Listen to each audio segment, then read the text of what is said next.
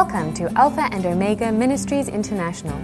This ministry is committed to bringing apostolic alignment and restoration of the values and principles of the Kingdom of God to the body of Christ. We trust that you will be blessed and encouraged by the Word of God. Go into our lesson today, and as you well know, I have mentioned to you last Sunday that last Sunday was our last teaching on the subject of prayer. We have been teaching on prayer for the last 3 months. We looked at it from various angles. We looked at the Word. We looked at the various kinds of prayers. And I know you perhaps, if this is the first time you heard such teaching, you may need to go back to the teaching and do your own research and study on the subject. Now, that is why we've recorded all of the messages. They are all on our website, and you are free to go and download it or listen to it at your own time. But today, we're going to open a new can of beans. Today, I want to be teaching you about the anointing within.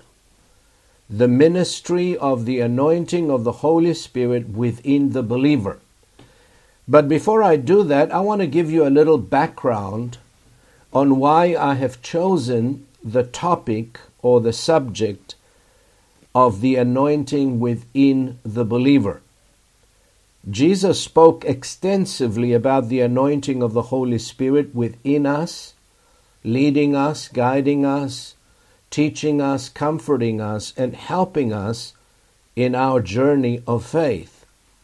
But as I was fellowshipping with the Lord a few weeks ago, while I was still in Cyprus, and conversing with Him about the direction of my teaching on these webinar sessions, I asked the Lord an important question.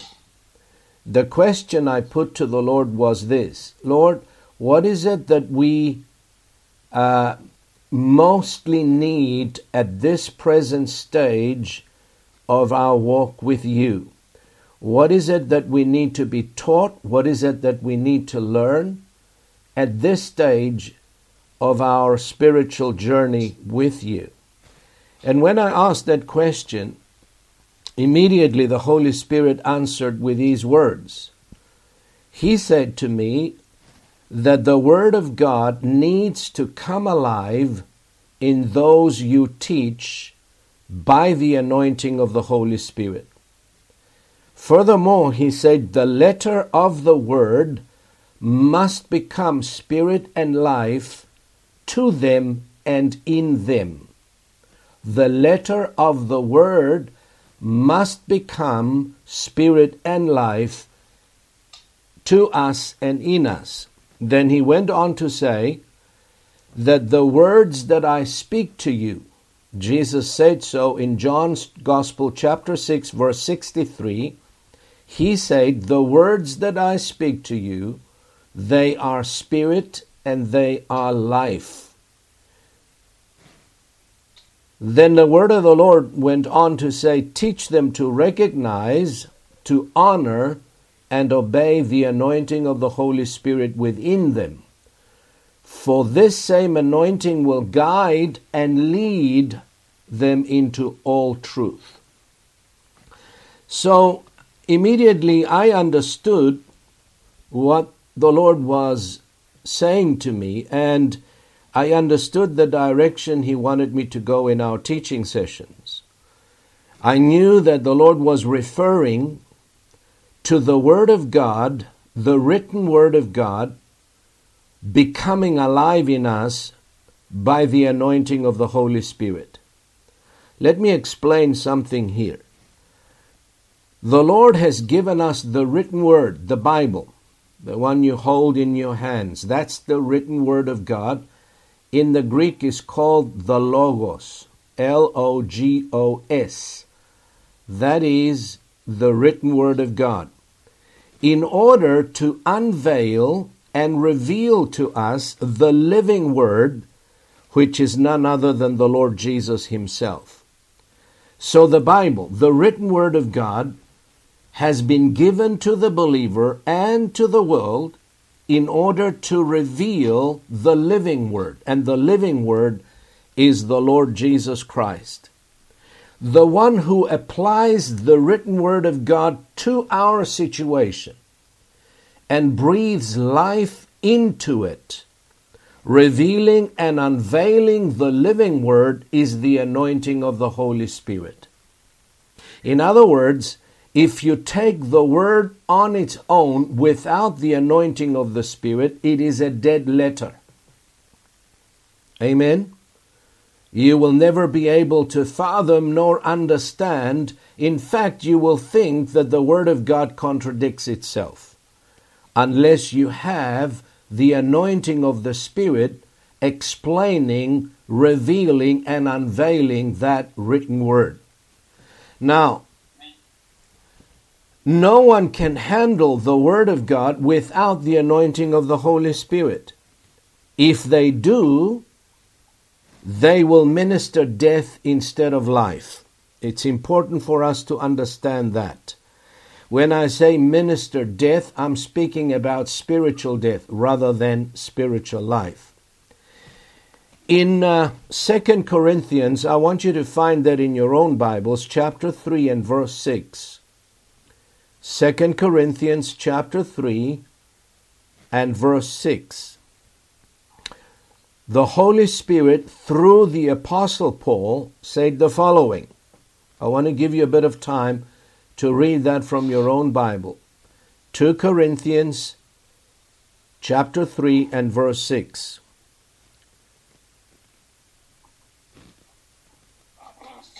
Let me know, raise your hands if you're there so that I can read. Thank you. The letter kills, but the Spirit gives life. This is what Paul said by the Spirit, who also made us, referring to himself and to the ministers of the gospel, sufficient as ministers of the new covenant, not of the letter, but of the Spirit.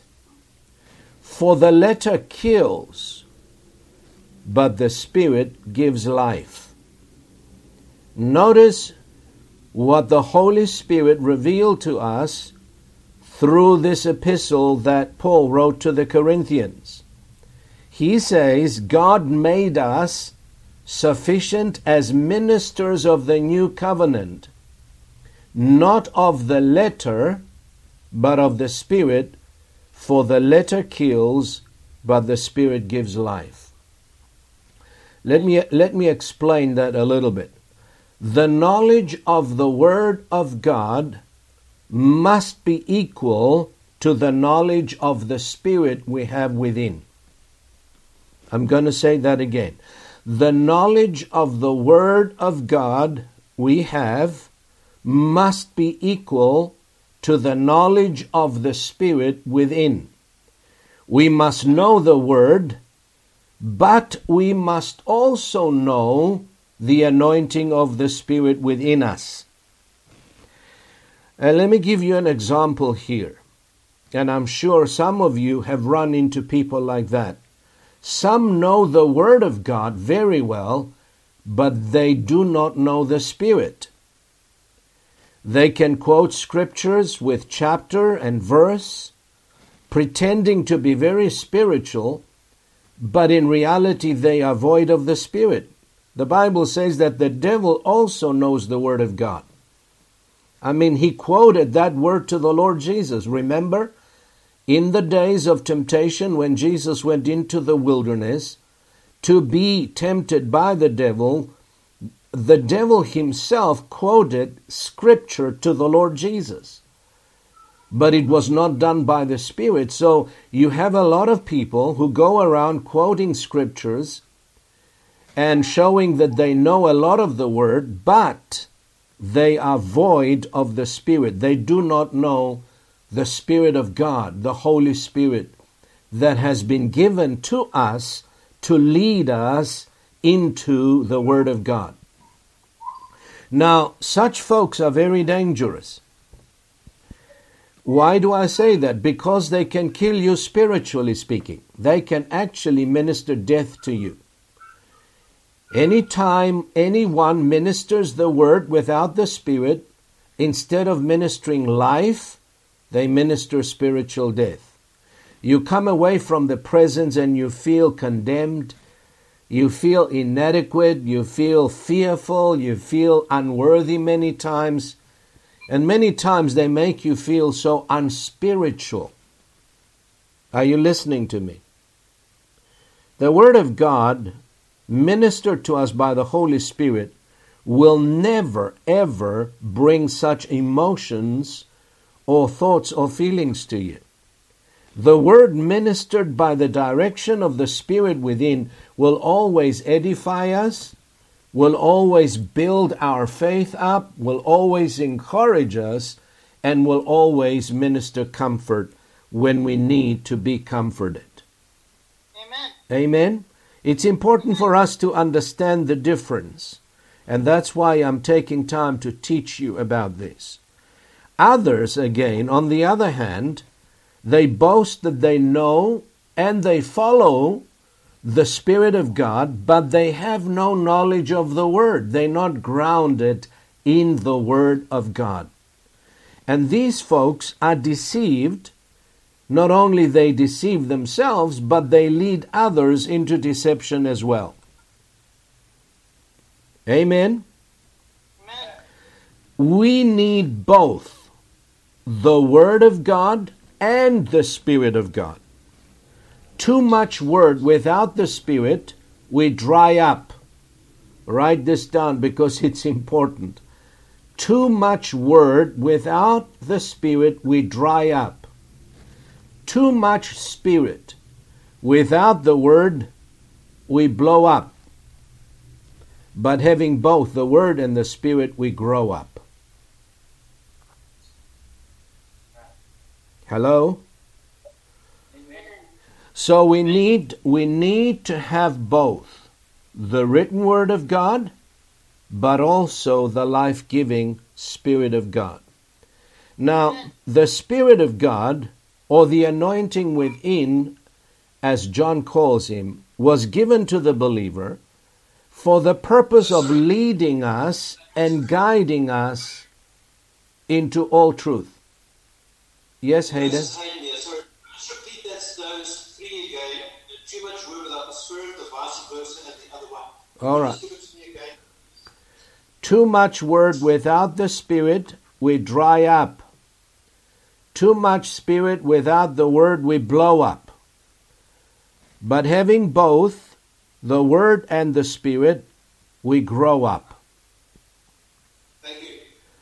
So I'm saying that the Spirit of God was given to the believer for the purpose of leading us and guiding us into all truth, as Jesus said.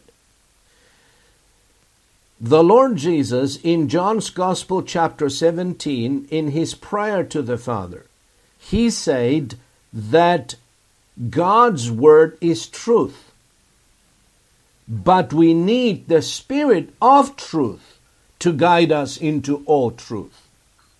Amen. That's why some people, they take scriptures, they misquote them, they take them out of context, and instead of building up and edifying people and equipping them, they minister death to them. So the Word and the Spirit are in perfect harmony, perfect agreement. Some in the body of Christ have been led into deception because they have not paid attention to the Word. Now, why do I say that? They would insist, listen to this, that the Spirit led them to do certain things which the Word of God is not in agreement with what they're saying. In other words, these folks, they don't know the Word, but they claim to have been led of the Spirit to do certain things and make certain decisions. But if you examine those things that they're doing, you will find that the Word of God contradicts them. Let me give you an example. And this happened not once, but a number of times in the body of Christ worldwide. where a minister would say, well, you know, we've been having so many problems with my wife, you know, in our marriage for years. And finally, the Spirit of the Lord just led me to just divorce and and the Spirit of God led me to this particular person and told me that we are to be together. And he ends up marrying his secretary or the worship leader and all of that. Now, that was not the Spirit of God who said that to him, because the Word of God contradicts and disagrees with such statements. Are you listening to me? The Word and the Spirit are in perfect harmony and agreement. Now, violating foundational principles in the Word of God and insisting that you are led by the Spirit to do so is deception in the highest form. The Spirit would never lead you to go against the Word. And the Word would never lead you to go against the Spirit or the character of God. So we need to have the Word and we need to have the Spirit.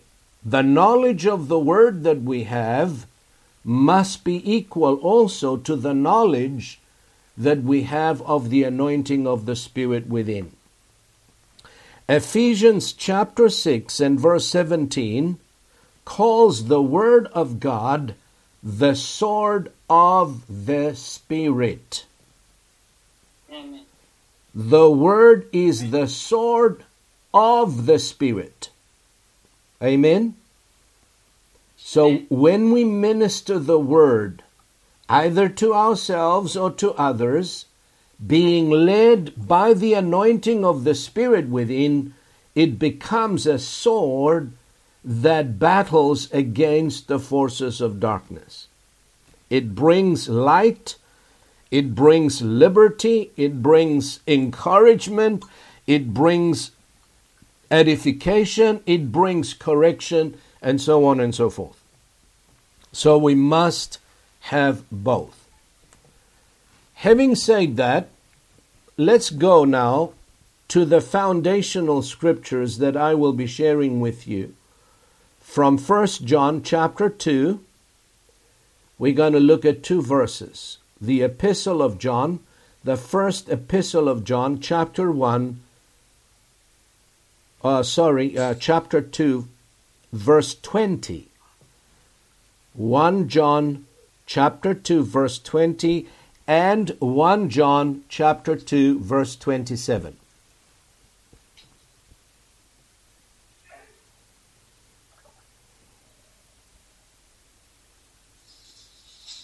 Let me know when you're there so that I can proceed. All right. Thank you. 1 John chapter 2 verse 20. I'm reading from the New King James Version. It says the following. But you have an anointing from the Holy One, and you know all things. But you have an anointing from the Holy One, and you know all things. And then in 1 John chapter 2, verse 27, but the anointing which you have received from him abides in you, and you do not need that anyone teach you. But as the same anointing teaches you concerning all things, and is true, and is not a lie, and just as it has taught you, you will abide in him. Very revealing scriptures concerning the anointing of the Holy Spirit remaining and abiding within the believer for the purpose of teaching, guiding, encouraging, helping, and instructing in the word of the Lord or in the Lord's ways. Now, that doesn't mean we don't need teachers in the body of Christ. Of course we do, or else God would not have placed them within his body. But even when an anointed teacher teaches, it is the anointing that takes the word that is taught and applies it to you and teaches you. Amen. Amen. Not only that, but if, for instance, someone brings a doctrine or a teaching that is deception or heresy, the anointing within you will discern what is truth, what is lie. In other words, it will bear witness with your spirit that this is the truth, or will raise the alarm within you. This doesn't sound like the truth of God's word. That's why it's important when we are taught the word of God, regardless who's teaching it, we must do our own research like the Berean believers, examine the scriptures whether it is so. Amen? Amen. We are not to blindly just follow without doing our own research and our own study. Some Christians are very lazy when it comes to that. Amen? But that is why the Lord gave us the anointing of His Spirit within us to enlighten us, to guide us, and to open up the Word and explain it to us in a way that no human being can. Now, the Greek word for anointing is the word charisma. Can you say that? Charisma. That's it. That is the Greek word for anointing, from where we get the word Christos. Can you say Christos? Christos. Not Christos, Christos. Yeah, Christos means it is the word for Christ. Now, Christ is not Jesus' last name or surname. The word Christos or Christ means the anointed one and his anointing. Did you get that? Amen. So the word Christ in the Greek language means the anointed one. Jesus, the anointed one, and his anointing. God the Father anointed Jesus with the anointing of the Spirit. To anoint someone means to smear, to splash over with, to immerse into. That is the literal meaning of the word anointing. What John is revealing to us here in the above verses of Scripture is that the anointed one, that is Christ, and his anointing abides and remains within the believer. Amen. We need to believe that, and we need to become conscious of the anointing of the Spirit within us.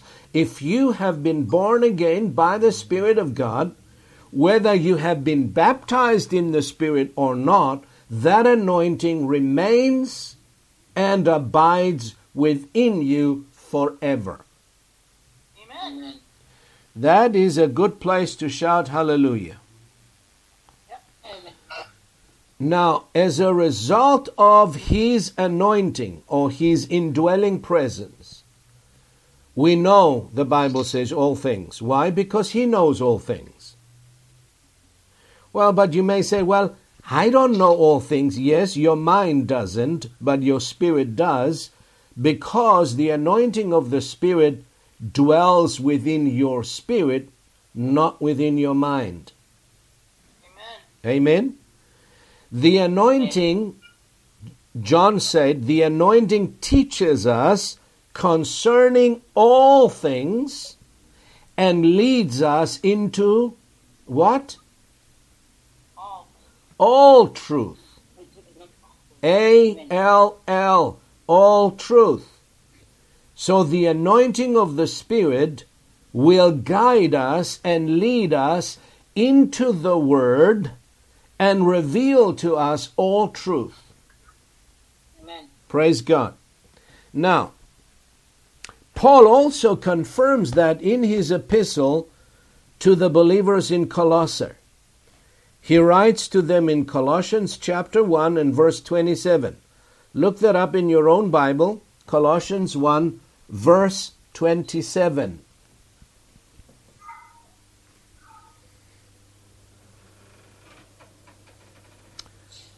Colossians chapter 1, verse 27.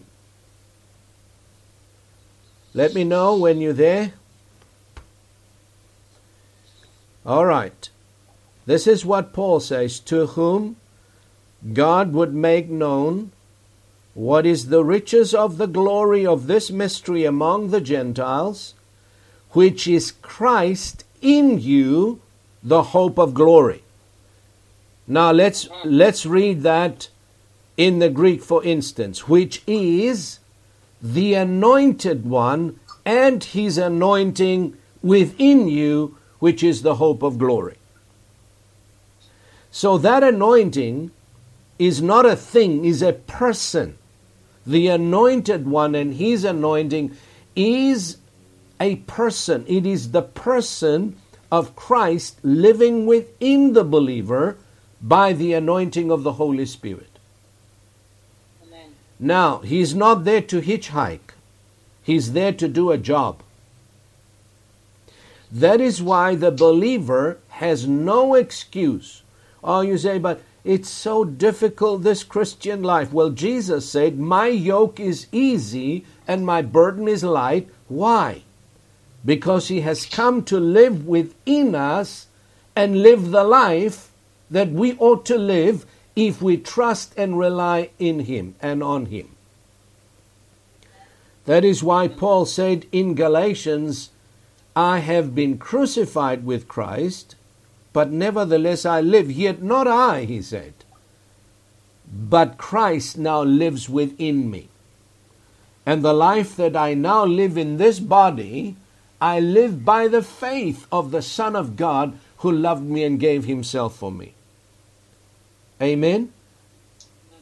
Amen. We walk by faith in God's grace, who has graciously given us his Spirit to depend upon to help us in every situation in our lives. No matter what we're facing, no matter what challenges, we should always turn to the anointing within and consult and converse and have a conversation with him.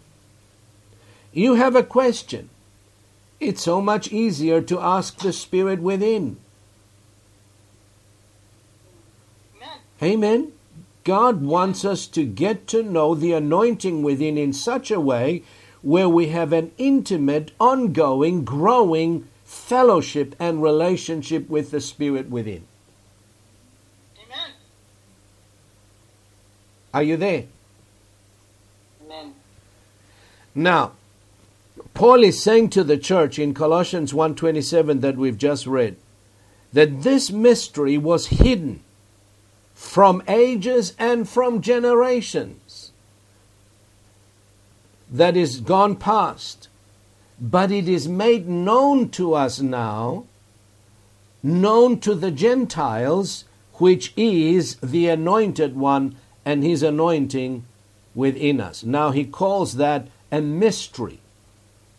You know what a mystery is?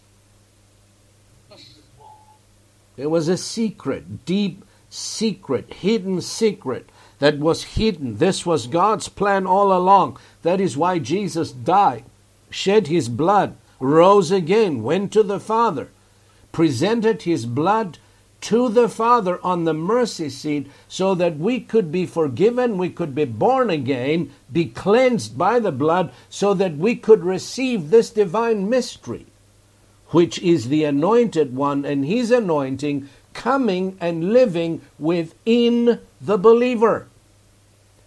So God is not far from us. He's within us by the anointing of his Spirit. We don't have to shout so he can hear us. Amen?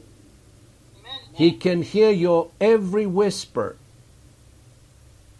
And he wants to answer your every question.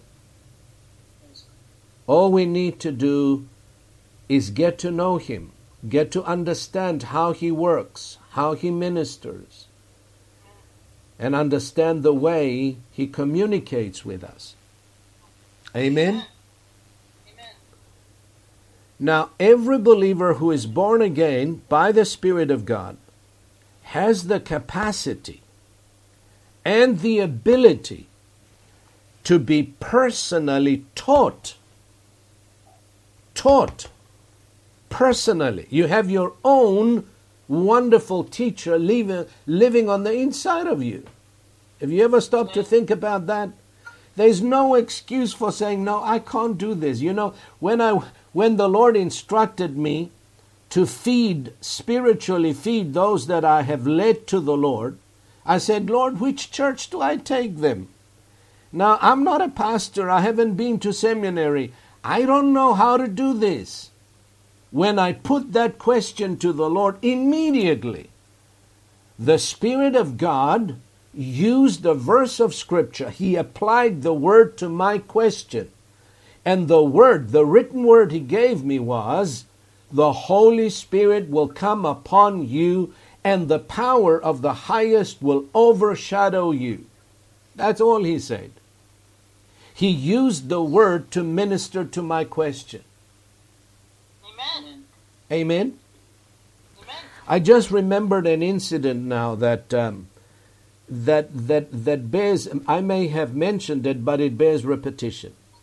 In the early days of his training, Pastor Michael was faced, he wasn't a pastor then, he was just my helper, my assistant. He would run around and help me out with various things, with worship, with opening up, locking up, setting up chairs, doing all those things. And he had an opportunity where he received an offer from a traveling company to be a guide. Am I right, Michael? That's right. They were offering you to be a tour guide, right? To take children, on holidays all over Europe. Take people on holiday all over Europe, and he was very excited because he loves traveling. And so this opportunity came up, and this offer, very attractive offer, came up to him. So he comes to me and he asks me, Pastor, what do you think I should do? Thank God I had enough sense to give him the right answer. I said, why do you ask me? Ask the Lord. The Lord is your Lord. You go ask Him. What does He think about that? And Michael, would you like to tell us what the Lord said to you by the Spirit? Well, I went and I prayed about it.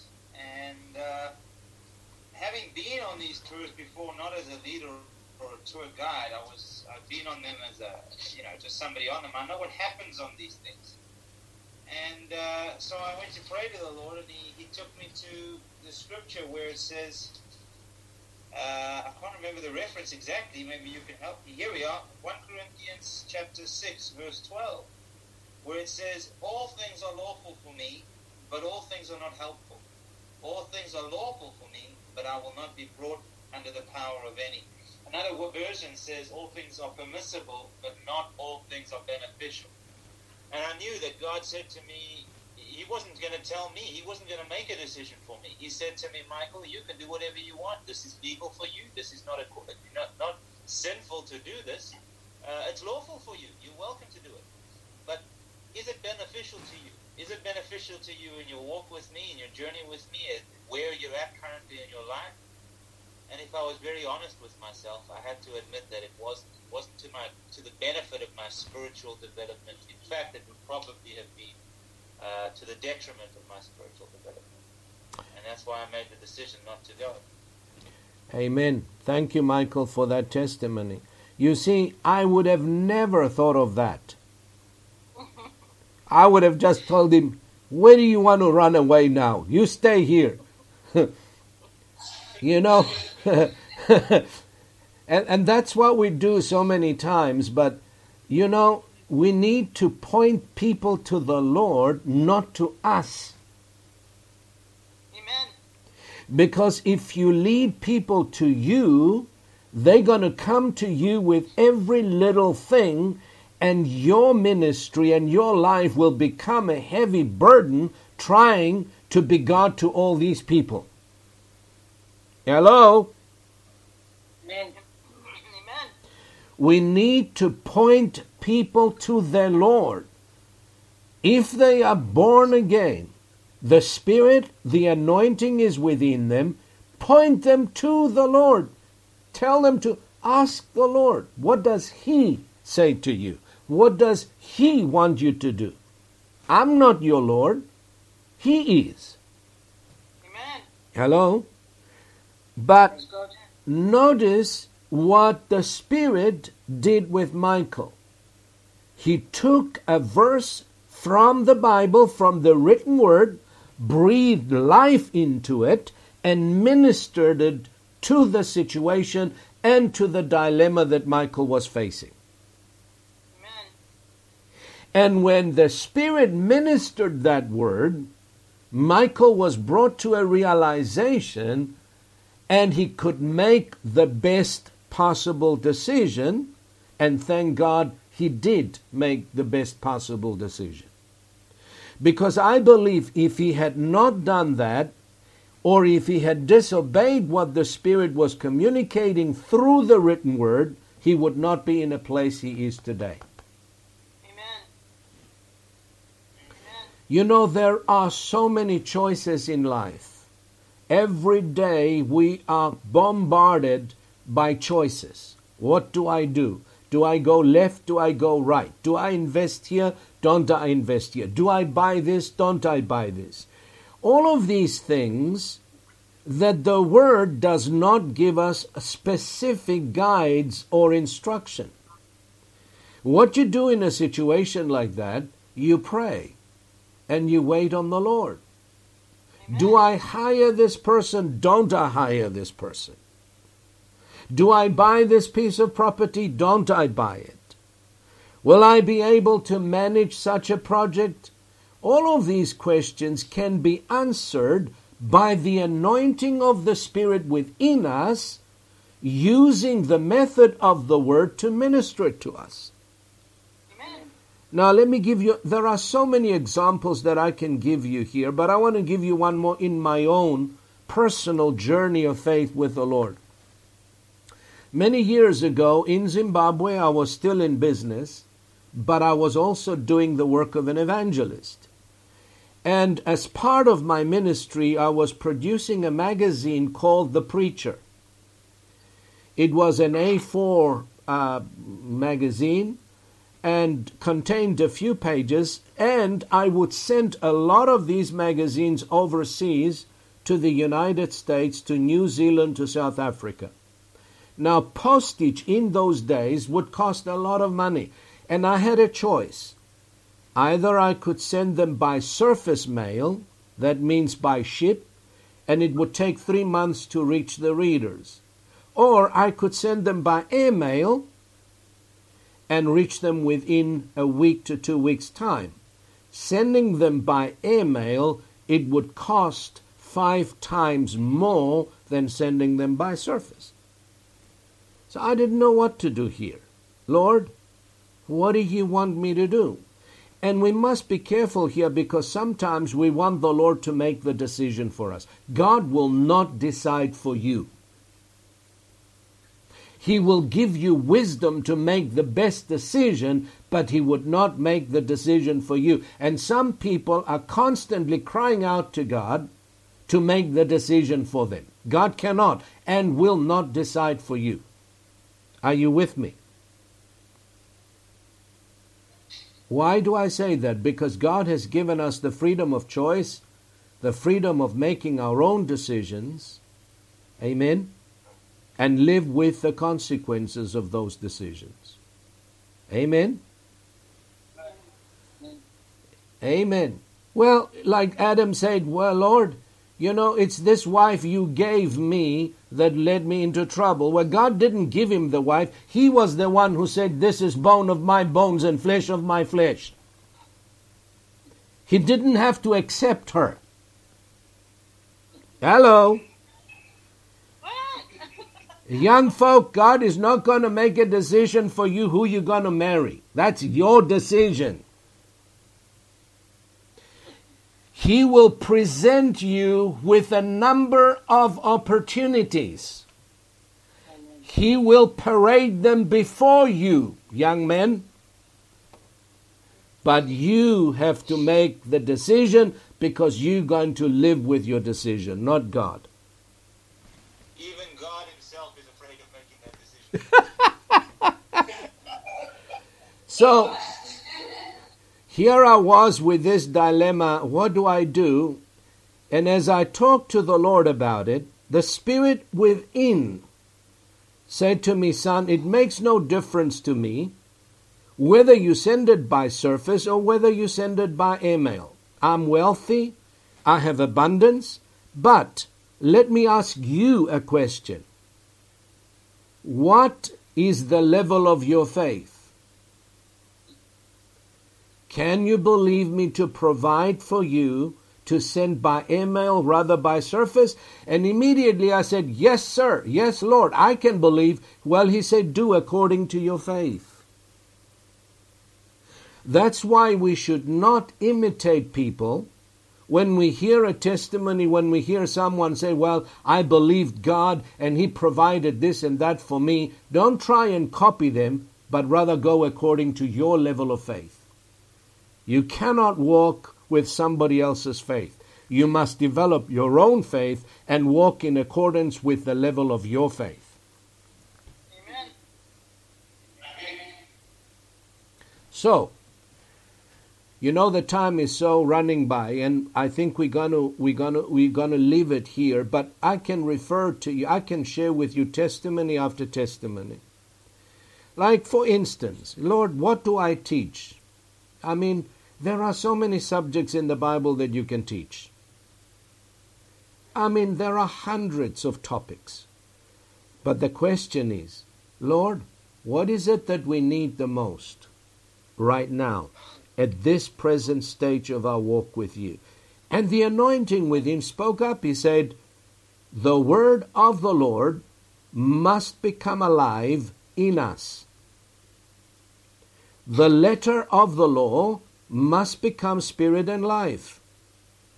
My people must learn to follow the anointing of the Spirit in the ministry and in the use of Scripture. And that's a very, very important topic for us to study and learn about the anointing within, how he ministers the word to our every need and to our every situation. Amen? Amen. Good. Did you receive something out of this teaching today? Yeah. Praise God. Are we ready to minister communion? Have we got the emblems there? So that let's read a bit of scripture, preparing our hearts to receive communion. And then after that, we will receive the tithe. Now, in receiving communion, I was impressed by the Spirit to focus on a couple of words that Paul wrote to the Corinthian believers. In 1 Corinthians chapter 11, we usually read and refer to these verses of Scripture for communion. So I'm going to read from 1 Corinthians 11, beginning with verse 23. 1 Corinthians chapter 11, verse 23. I will wait until the emblems are given out, and then we will comment on these verses of Scripture in preparation for receiving communion. Have you found the verse? 1 Corinthians chapter 11, beginning with verse 23. Okay, let's begin to read. Paul, writing to the church, he says, for I received from the Lord that which I also delivered to you, that the Lord Jesus, on the same night in which he was betrayed, he took bread, and when he had given thanks, he broke it and said, take, eat, this is my body, which is broken for you. Do this in remembrance of me. And in the same manner he also took the cup after supper, saying, This cup is the new covenant in my blood. This do as often as you drink it in remembrance of me. For as often as you eat this bread and drink this cup, you proclaim the Lord's death till he comes. Therefore, whoever eats this bread or drinks this cup of the Lord in an unworthy manner will be guilty of the body and blood of the Lord. But let a man examine himself, and so let him eat of the bread and drink of the cup. For he who eats and drinks in an unworthy manner eats and drinks judgment to himself, not discerning the Lord's body. That's as far as we're going to read. What I want to examine this morning or this afternoon is the words that Paul uses in saying, he who eats and drinks in an unworthy manner, will be guilty of the body and the blood of the Lord. And in the next verse, he encourages us to examine ourselves, and so we eat. Have you noticed that? He says in verse 28, but let a man or a woman examine himself. It does not say to examine other people, but to examine ourselves, and after a thorough examination, we eat and we drink at the table of the Lord. My question is this: what are we to examine about ourselves? And as I meditated on this, examining myself, I came up with a conclusion. Why do I say that? Because in 2 Corinthians chapter 13 and verse 5, Paul mentions that word again, examine yourselves, he says to them. 2 Corinthians chapter 13 and verse 5. Notice what Paul says again here. 2 Corinthians 13:5 says, examine yourselves as to whether you are in the faith. Test yourselves. Do you not know yourselves that Jesus Christ is in you, unless indeed you are disqualified? So what are we to examine ourselves for? And this is what I believe Paul was communicating to the believers. Examine yourselves whether you are participating and partaking of the table of the Lord in faith, whether you are in the faith. Do you really believe that Jesus' broken body was broken for you? Do you really believe with your heart that Jesus' blood was shed on behalf of the forgiveness of your sins? Do you really believe that, or are you doing that as a religious habit, or as an empty form of tradition and religion that we do in church? This is life and death here, because he says, if you are eating and drinking unworthily, meaning what? Without any faith, amen, then you're drinking judgment to yourself rather than blessing of the covenant. Do you believe? Do you believe that Jesus' body was broken for your sickness and disease? Do you believe that his blood was shed for the forgiveness of your sins? If you believe, if you are in faith, then go ahead and partake of the bread and the wine, because there is a blessing in the covenant and in the partaking of the body and the blood of Christ. In other words, for you, it's a living thing. It's a reality. You have experienced the new birth. You have been born again. You have been transformed by the grace of God. You have been washed. You have been regenerated by the Spirit of the Lord that has come within you. You've been cleansed. You've been forgiven. Therefore, I judge myself. That's why further down says, if we judge ourselves, what does it mean? Make a call. Differentiate. That's what it means to make a judgment. Make a call. What is the call that I'm making? That Jesus' blood was shed for the remission of my sins. I am forgiven. I am washed by the blood of the Lamb. That Jesus' broken body was broken for me, for by his stripes, the word says, I have been healed. I judge myself and decree and declare that I am the healed of the Lord through the stripes of Jesus. If we do that in faith as we examine our hearts, now, of course, if there's something on your conscience, if there is something that pricks or convicts or bothers you, all you have to do is confess it to the Lord. Say, Lord, I repent of this. Be brutally honest with yourself and with God. I judge this. I put it under the blood, and I ask for forgiveness and cleansing in your precious blood. God is gracious and merciful. Amen. So the examining ourselves that is referred to is that if we are in the faith. And I trust that we all in the faith. Amen. Let's pray. Praise the Lord. Father, thank you. Lord Jesus, you say, this is my body which is broken for you. Thank you that your body was broken for us, Lord, that we are to do this in remembrance of you. We approach your table. We approach your broken body with faith. We believe. We believe that your body was broken so that we might be whole, healed, and restored in Jesus' name. Amen.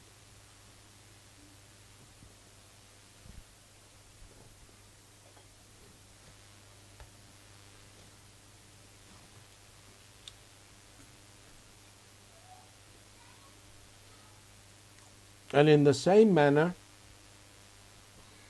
he also took the cup after supper, saying, this cup is the new covenant in my blood. This do as often as you drink in remembrance of me. Lord Jesus, words are inadequate to thank you from the depths of our heart for the shedding of your blood that has purchased our salvation. Our sins are forgiven. And we have a covenant with you, an everlasting covenant that cannot be broken. We receive this by faith, and we thank you for the forgiveness of our sins. In Jesus' name, amen. Amen. Hallelujah. Thank you, Lord. There's a beautiful hymn that says, what can wash my sins away? Nothing but the blood of Jesus. Amen. And finally, we come to the last part of our service today, which is the giving of the tithe. In preparing our hearts for that, there's a verse of Scripture I want to read to you, taken from 2 Corinthians chapter 9 and verse 8. 2 Corinthians chapter 9, verse 8. This is one of my favorite verses when it comes to financial blessing from the Lord. When I say divine blessing, financial abundance. I have been standing on this verse of Scripture for many, many years. And the Lord, by His Spirit, opened my eyes to this principle that I'm going to be sharing with you. 2 Corinthians chapter 9, verse 8 says, God is able. Amen.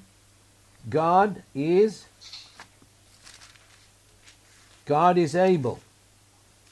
He's able to do what? To make all grace abound toward you.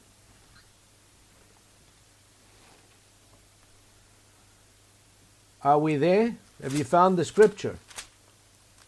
I'm still looking for it.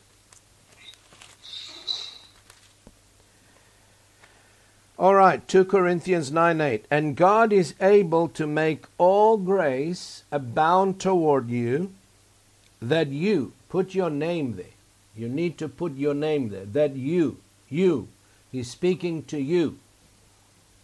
Always having all sufficiency in all things, may have an abundance for every good work. Now, it will take the anointing of the Spirit within to minister the revelation and the depth of what the Scripture is revealing here. He is saying God is able to make all grace abound toward us. Why? So that we always, not just sometimes, always, having how much sufficiency? All sufficiency, not some sufficiency, not little sufficiency, all sufficiency. In how many things? ALL. Notice how many times the scripture refers to ALL, all things, all grace, all sufficiency, in all things, for what purpose? So that we have an abundance for how many good works? How many good works? Every good work. Now my question is this, and I asked the Lord, how do you do this, Lord? How is it possible for me or for someone who has a job and earns an X amount of money? He's a worker. He earns a salary. He's not a businessman. He just earns a fixed income. Month after month, he waits for that paycheck so that he can pay his bills, he can pay his mortgage, he can pay the rent or whatever it is. How can a person like that, how can you give us this? How can he make it? Don't you ever question that? Well, I asked the Lord, how do we do this? And this is the answer the Lord gave me. Now, remember, God provides supernaturally. And we need to understand that our work is not our source. Our boss is not our source. Our source is the Lord. Your business is not your source. Now, those are channels that God uses to bless you, but they are not your source. The Lord Jesus is your source. Amen. Hello? Yeah, amen. Now, the answer to my question is found in the Word again in verse 10. This is a promise from God. Verse 8. But verse 10 tells me how to get to verse 8. And this is what verse 10 says. And now may he who supplies seed, underline that word, seed to the sower, and bread for food, supply and multiply the what? The seed you have sown, and increase the fruits of your righteousness. So how does God do that? Verse 10 explains. God gives you seed. And when you apply and sow that seed by faith in God's promise, God, through His favor and blessing upon the seed you sow, causes that seed to multiply. It's like you sow one corn of wheat. How many corns of wheat you get in one bunch of, in one kernel or corn? This is the principle of sowing and reaping. And the principle is the principle of multiplication. This is how God brings us to verse 8. Now, you don't get there overnight. That's your destination. That's your goal. Amen? Amen. But you begin with a seed. Every time you give to the Lord and to His work, don't do it out of habit.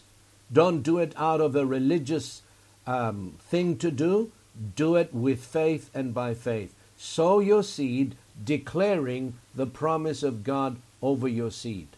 Lord, you said in your word, not only do you supply bread to eat, but you supply me with seed to sow.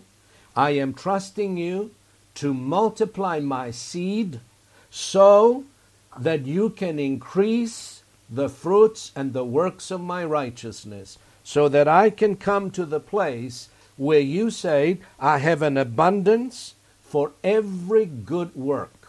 I trust in your word. I believe your word. Amen. Amen. And never say anything negative after that. Amen. Are you there? Yep. All right. Can we lay hands on our seed, please?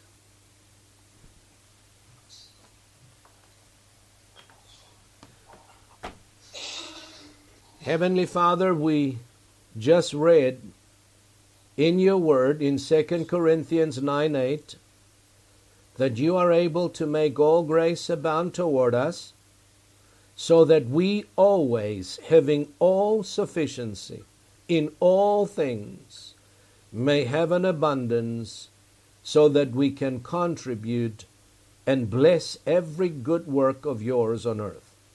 Thank you for the privilege of being able to give.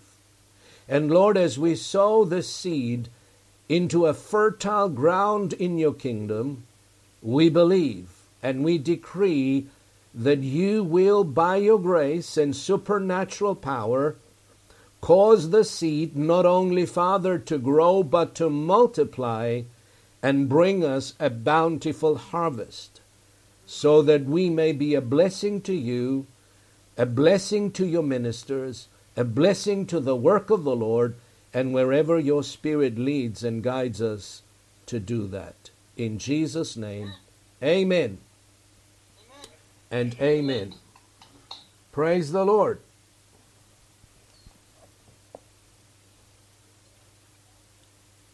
Amen. And here we come to the end of our session today. A lot of times we do things because it's the religious thing to do. And that's the cause why many times we don't see the result of what we do, because it's not done in faith. Remember that in the kingdom of God, nothing works without faith. It is faith that causes the word of God to work. It's like electricity in the natural world. When our lights go off, man, everything shuts down. Nothing works. The stove is not working. The fridge is not working.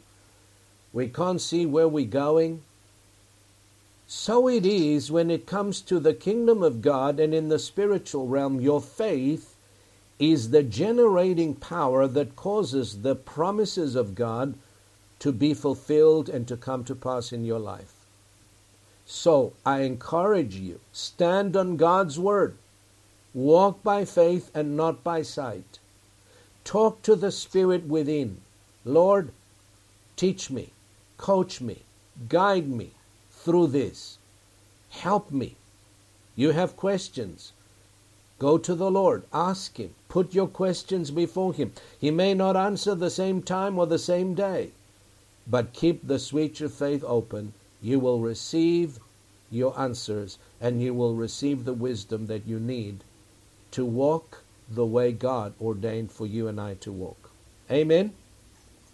Amen. All right.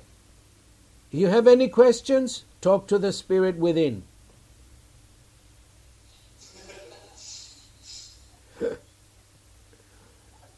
Talk to the anointing within. Amen. So let's close in prayer. Heavenly Father, we thank you for our time together this morning. and this evening. We bless you for teaching us through your Spirit, guiding us, and thank you for the revelation of the anointing, abiding, remaining, guiding, comforting, teaching, and instructing us from within. Lord, teach us to be ever more conscious of your presence within us. Teach us how to walk with you, how to fellowship with you, how to consult with you, how to inquire of you throughout the day. In Jesus' name, we thank you for your invaluable gift within. Amen and amen.